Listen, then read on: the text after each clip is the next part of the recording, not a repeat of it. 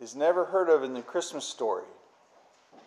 Gospel of Mark doesn't come up anywhere in the Christmas story because he doesn't talk about it at all. It's kind of like in my notes. In my notes, I have these big letters. Mark doesn't believe in Christmas. So maybe 100 years from now, there'll be some funny archaeologists that'll be like, "Oh, you know how when the news something happens in the news, and they report, here's what happened. You know, this building collapsed, or the water main broke, and here's where all the traffic has to go." And they don't really give you any details. And then, you know, the 6 o'clock news is the water main broke. The 10 o'clock news is the whole west side is without water. And then the next day, the news is the infrastructure of the water department is failing. And now you start to get a bigger picture story.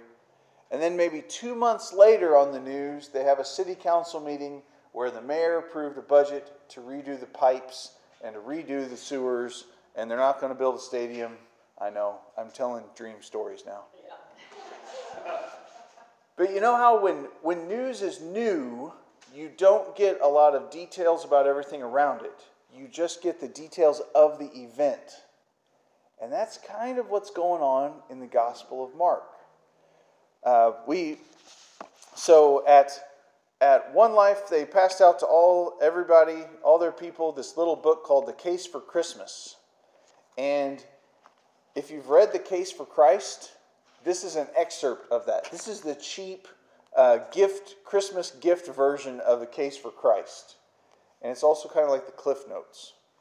And it's really interesting because it's just The Case for Christ things that have to do with Christmas. And in here, this week, I read that the Gospel of Mark was written after most of all of Paul's letters. Okay, so think about that for a second. The Gospel of Paul goes out, lives his whole life, writes all of his letters to all these different churches, travels all over the place, gets arrested in Jerusalem, travels through all the shipwrecks and everything, the whole book of Acts. All of Paul's letters get written. Paul's probably not even alive anymore. And the Gospel of Mark gets written. Now put on top of that, the Gospel of Mark is the first of the Gospels to be written. So the Gospel of Mark, they put it in the 50s. In the 50s AD. Maybe as late as 60. Okay? So this is written, there's still a generation alive, maybe two, that are still alive that could have stood and looked and seen Jesus dying on the cross when the Gospel of Mark was written. So the Gospel of Mark is written like, here is what happened. Here is the scene. There's a water main break. Don't drive down this street. That's it. And there's not much backstory, and there's not much around it. So the Gospel of Mark begins with a full-grown Jesus and a full-grown John the Baptist. And Mark chapter 1, we've been going through Mark, so this isn't too old to you. The beginning of the Gospel of Jesus Christ, the Son of God. By verse 4, he's on John the Baptist, baptizing in the wilderness and proclaiming. By verse 9... Jesus comes from Nazareth of Galilee and was baptized by John in the Jordan. And he immediately talks about what happens when Jesus gets baptized. He is immediately jumping into the action. So the Gospel of Mark is kind of separated into 3 sections, roughly. And it is right off the bat, action movie. Here is Jesus and how powerful he did. And how powerful he was and all the things he did. Miracle, miracle, miracle, right? And it is establishing, whoa, Jesus did amazing things. Well, if you look at the book of Acts, what did the early church start by teaching? Peter gets up on Pentecost and they all say, "Oh, you guys are all drunk." And he says, "I'm not drunk. Listen, Jesus who came that you killed rose from the dead. he immediately starts talking about the life of Jesus, what Jesus did. And so that's where Mark starts. Now, the other thing you got to remember about Mark is that most of Mark was Mark's notes taken from his uncle, Peter. And Peter was the Peter. So as Peter is talking and telling things, Mark is like, I need to write this stuff down. And so that's where we get the Gospel of Mark, is from a lot of things that some people say it's sermons by Peter. Some people say it would have been just stories that Peter would tell, because they didn't really have the concept of sermon. You know, you would get up and have speakers speak, but a lot of different people would speak at a time, and they would take turns. So he immediately begins with power. Here's the power Jesus had. Here's the actions that he did. Here's what he did. And then there's this little section in the middle of the Gospel of Mark where you really get some teaching. You get some parables. You get Jesus kind of like, now that I have your attention, let me tell you about the kingdom of heaven. Now that you're listening, now that you've seen this stuff, let me tell you where this power comes from and how I do this. Now that this has occurred, right? And so Jesus gets a little bit of teaching. And then the last maybe 5 or 6 chapters are the last week of Jesus' life. Now remember, John spends half the Gospel of John on the last week of Jesus' life. So Mark is still emphasizing it really big. There are some people that say that because Mark is the earliest of the Gospels and that he doesn't talk about Jesus' birth, that we can't trust it, that there's an objection that the Gospels don't line up. And so for that, you ready for this? You skip to Mark chapter 6. I think I said it last week. Ancient biographers didn't write biographies for the same reasons we do biographies now. When they used to write a biography about somebody, it was to show a message. It was to get a point across. It wasn't like a newspaper reporter. It wasn't we have to get all of these facts and details right. I mean, we have to get them right. We don't want to make up stuff. But we want to show a bigger thing. There's a bigger picture than just reporting on this person. And so when Mark leaves out everything about Jesus being born, it's because he wants to cut to the action, cut to the point. But in Mark 6, we see that he knew about Jesus' birth. So Mark 6, Jesus went away from there, this chapter 6, verse 1. He went away from there, came to his hometown, and his disciples followed him. And on the Sabbath he began to teach in the synagogue, and many who heard him were astonished, saying, "Where did this man get these things? What is the wisdom given to him? How are such mighty works done by his hands? Is not this the carpenter, the son of Mary, and the brother of James and Joseph and Judas and Simon? And are not his sisters here with us?" And they took offense at him. So this is really weird. This is a really weird thing to say, because remember, women didn't count very highly in Jesus' day. And so you would never refer to someone as, isn't his mom XYZ? You would never refer to somebody in relation to their mom. You might refer to a daughter in relation to her mom, but even then probably not. So Mark says, the people say, isn't this the son of Mary? And so when they say the son of Mary, there's a couple theories about what's going on there. Why would they refer to her? One is that Joseph died a long time ago. That Joseph was so long gone that you wouldn't even remember him, but Mary would be notable and they would remember her. That could be the case. The only thing that's hard about that is, good grief, they got a bazillion kids. So he had to stick around for a while. The other thing is that Jesus is a carpenter. And we know that Joseph was a carpenter. And so Joseph had to be along Joseph had to be around long enough to at least train Jesus up in the family business, in the trade. Now, there is a chance that if Jesus started down the path of a carpenter and Joseph died, that he would be taken under the wing of another carpenter and taught that way. That's totally logical and explainable. But nevertheless, Mark emphasizes that he's the son of Mary, because the people in the town emphasize that he's the son of Mary. So from that we know there was something extraordinary. There's something different. There was something different about his family, about his birth, about his lineage, something like that.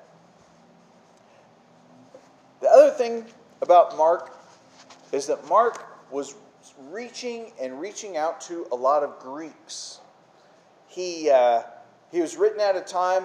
Now remember, if Mark is writing it at the end of the book of Acts, or maybe just after the book of Acts, this is where the Greeks are really starting to take on the gospel. They're really starting to hear the gospel.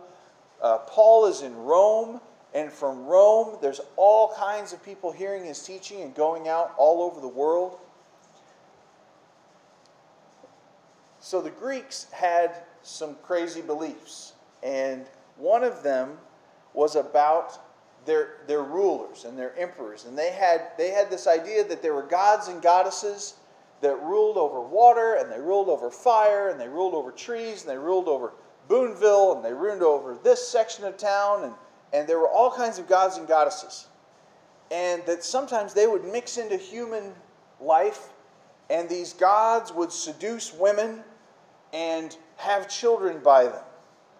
And that's where we got Plato, Alexander the Great, Hercules, and Pythagoras, and Caesar Augustus. All had these stories that their mothers slept with a god, and so they were this divine, superpowered person. And so when Jesus comes on the scene, if they start to say that he's a son of Mary out of wedlock, right, and the son of God, all the Greeks are going to be like, oh, another Hercules, another Plato, another Pythagoras, another Augustus Caesar, another Alexander the Great. And the whole point that Luke makes is, no, it wasn't like that at all. That is actually a real stumbling block for Muslims. When you talk to Muslim people about Jesus being the Son of God, they think that that's just the most blasphemous, gross, vulgar thing that you could talk about God doing. And so you have to talk a lot about Jesus coming from God, and you wait a while to introduce the language of the Son of God, because it's a stumbling block. And it would have been a stumbling block for the Greeks too. Again, that wasn't the point for Mark. When Mark wanted to tell people about the great things that Jesus did and the great things that Jesus accomplished, it wasn't about how he was born or the events of his birth. That wasn't the point. For the Apostle Paul, that wasn't the point. The point wasn't where Jesus came from. It wasn't the point of where he was born. The Apostle Paul actually never talks about the birth of Christ. There are a couple little parts where he says that he was born of a virgin, but he doesn't dwell on it, he doesn't sit on it, and the point of it isn't of who his lineage was or where he was born. The point is that he was a real man, that he was flesh and blood, that he wasn't some spirit, he wasn't some supernatural, come-out-of-nowhere being, that he was a real flesh and blood man. Why is that a big deal? Oh my gosh, this is everything, right? This is the prophecy that Isaiah would prophesy, that God will be with you, he will dwell among you. This is what Jeremiah talked about. This is what Moses heard from God, that God would be in their midst and dwell among them. Remember in Numbers, I think it's in Numbers, it might be in Leviticus, it might be in Numbers, where God tells Moses, clean up the camp And when you use the bathroom outside the camp, because I walk among you and I'm holy. All of that was foreshadowing God being with us. So Paul is emphasizing that. He, in 1 Corinthians 2, so again, if there's all these events that happen, this was a classic. So when I worked at the rescue mission, I got a little bit of education on how to identify con men and how to identify when somebody's like trying to swindle you and rip you off or talk you out of something. And one technique is to give you so many details that you're completely overwhelmed, right? You might have had somebody come to your door and they need money for gas because their cousin broke down his car and his cousin went to Wright's and his cousin had a math teacher. And all of a sudden this story is just going on with so many details and you're like, what do I need to get you off my porch? Here's $20, right? Paul was not going to do that. He's not going to get lost in details about what he's talking about. He's sticking to the point. Listen to this. This is 1 Corinthians 2. He says, "When I came to you, brothers, I did not come proclaiming to you the testimony of God, and I didn't come with lofty speech, and I didn't even come with wisdom." Right? You think the Apostle Paul, he's going to come with all kinds of great preaching and wisdom. No, he didn't come with any of that. "I decided to know nothing among you except Jesus Christ and Him crucified. I was with you in weakness and in fear and with much trembling. My speech and my message were not in plausible words of wisdom, but in demonstration of the Spirit and of power, so that your faith may not rest in the wisdom of men, but in the power of God." He's saying, I didn't show up to really impress you and to show off what a great preacher, teacher, wise man I was. I just wanted you to know Jesus. I just wanted you to know His power, the power of the resurrection. And I think if you talk to Mark, and you asked Mark, was Jesus really born on December 25th when we celebrate Christmas? He would look at you like, what in the world? What kind of question is that? Let me tell you about Jesus. There was this guy, and he was paralyzed, and these dudes ripped a hole in the roof, and they lowered it down. Jesus told him his sins were forgiven. What? Okay, but was Jesus really born of a virgin? What are you talking about? Did you know that Jesus one time went up to this guy that had 2,000 demons in him and he cast all of them out at once and killed this whole herd of pigs? Is crazy. That's where Mark is. What I love about this is the purity of it. Because it's super easy. I mean, I got pastor friends, people write stickers about it. It's like, the thing that's okay to complain about Christmas is everybody loses sight of Christmas, right? The Bible says do everything without complaining or grumbling, but people kind of think it's okay to complain about people forgetting the real reason about Christmas. This wouldn't even be material to Mark. Paul wouldn't even slow down. Why? Because he is so thrilled about Jesus. Can you imagine that? To be so thrilled about Jesus that you wouldn't even think about Christmas because Jesus, because He really came. He was a real man. He was in the flesh. He was a big deal. He lived. I appreciate that purity. I appreciate that focus and that centrality of where they were with what they talked about. That Jesus came and lived and showed off the power of God. It almost amplifies Christmas, doesn't it? The whole point of Jesus coming was that He came. He was real. He was a real deal. All right, so I got another funny note in my notes to stumble the archaeologists. And that's that Mark doesn't like Easter either. So you go to the end of Mark.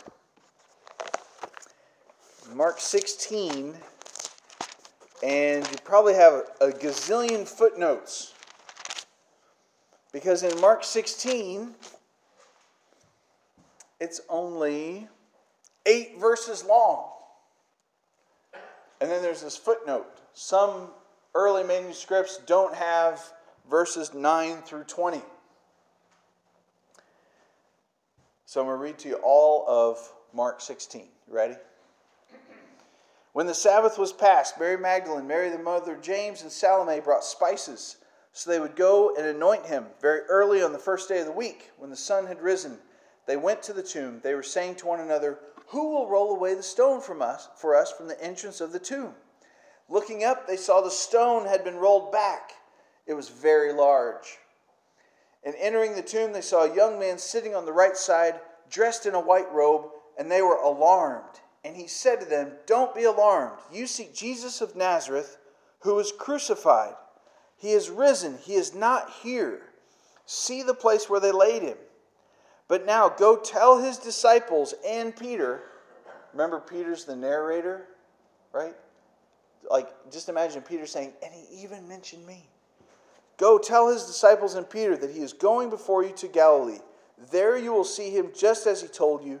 And they went out and fled from the tomb, for trembling and astonishment had seized them, and they said nothing to anyone because they were afraid. The end. Why is that the end of Mark? So, and then you have earliest manuscripts. The stuff that was added later, not saying it wasn't real, not saying it wasn't genuine, just saying some of the earliest copies didn't have the Great Commission, didn't have how he appeared to some of the disciples on the road to Emmaus and all that. What if, this is what I like to think about, what if all of this news was so fresh and so recent that that was all they had to hear, because they knew what happened next, because they were there. The people that Mark was originally written to were only as far away from Jesus dying on the cross as your kids are from your grandparents. I mean, your kids are from their grandparents. I mean, it's that close in time.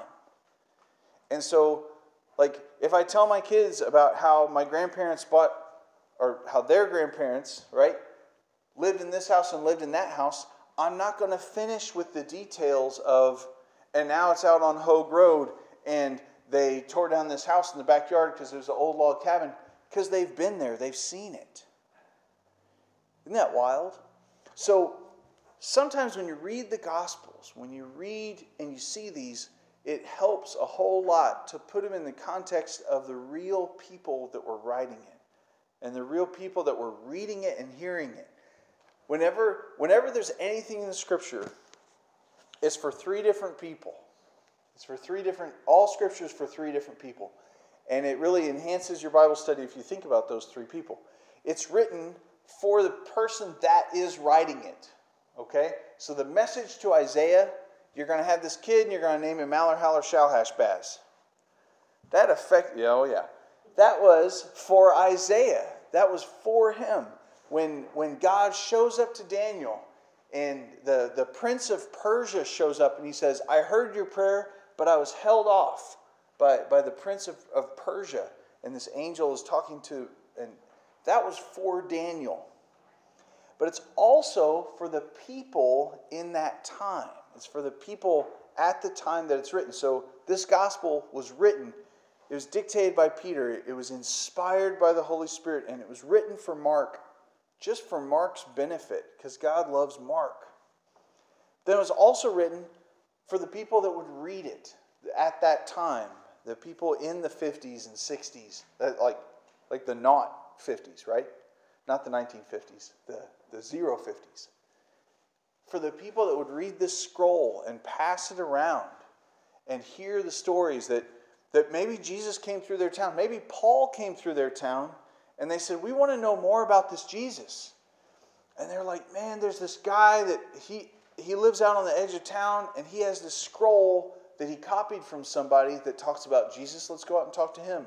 And, you know, the guy's not in the Bible. We don't know who he is. But just as the church grew, on the day of Pentecost, there were 3,000 people added. And those 3,000 people were from all over the world. So as they spread, Christianity is going to spread, and they're going to have some way to keep learning more and keep finding out more and spreading the word. So scrolls like the Gospel of Mark. So the guy that wrote it, the people that read it at the time that it was written, and thirdly, for all of us throughout history. So the stuff that's written in Mark is good for us.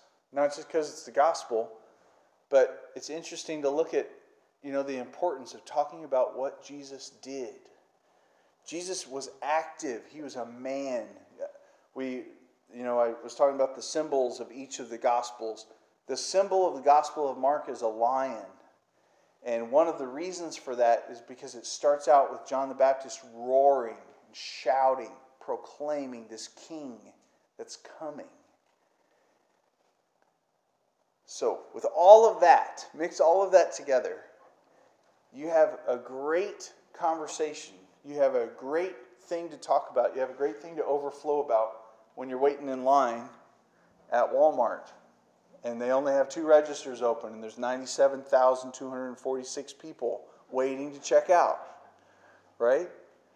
You have the conversation. You have the way to say, you know what? Jesus did more. His birth is a big deal. And do you know why his birth is a big deal? Because of his life. And you have a chance to tell stories about his life and what he did. Show the action of Jesus. Show the things that he did. All of the songs that we sing, every song that we sing, we only have Luke and Matthew talking about Jesus' birth, but we have the whole life of Jesus detailed in all 4 Gospels that makes us reflect back on what his birth must have been like, right? And so we put that into the songs. So that's my charge. Take all that with you and read the Gospel of Mark. It is an awesome, just sit down, the time that it would take you to sit and watch a really long Lord of the Rings movie, you could read the Gospel of Mark, and it would be just as full as much action, and it doesn't go very deep. And that will get you ready for next week when we talk about the longest book in the New Testament, which is the Gospel of Luke. So, let's pray. Lord, you are holy and awesome and wonderful. And we praise you, Lord, that you were a real man, that you really lived, and that you really were tempted in every way that we are tempted, and you did not sin. And I pray, Lord, that through this whole Advent and Christmas time, that we would completely remember constantly that you were a real guy, and that you really came, and all this stuff is true. And that we can rest on it and draw hope from it, and we can tell others about it and celebrate it. Work that in us, Father. We love you, Lord. Amen.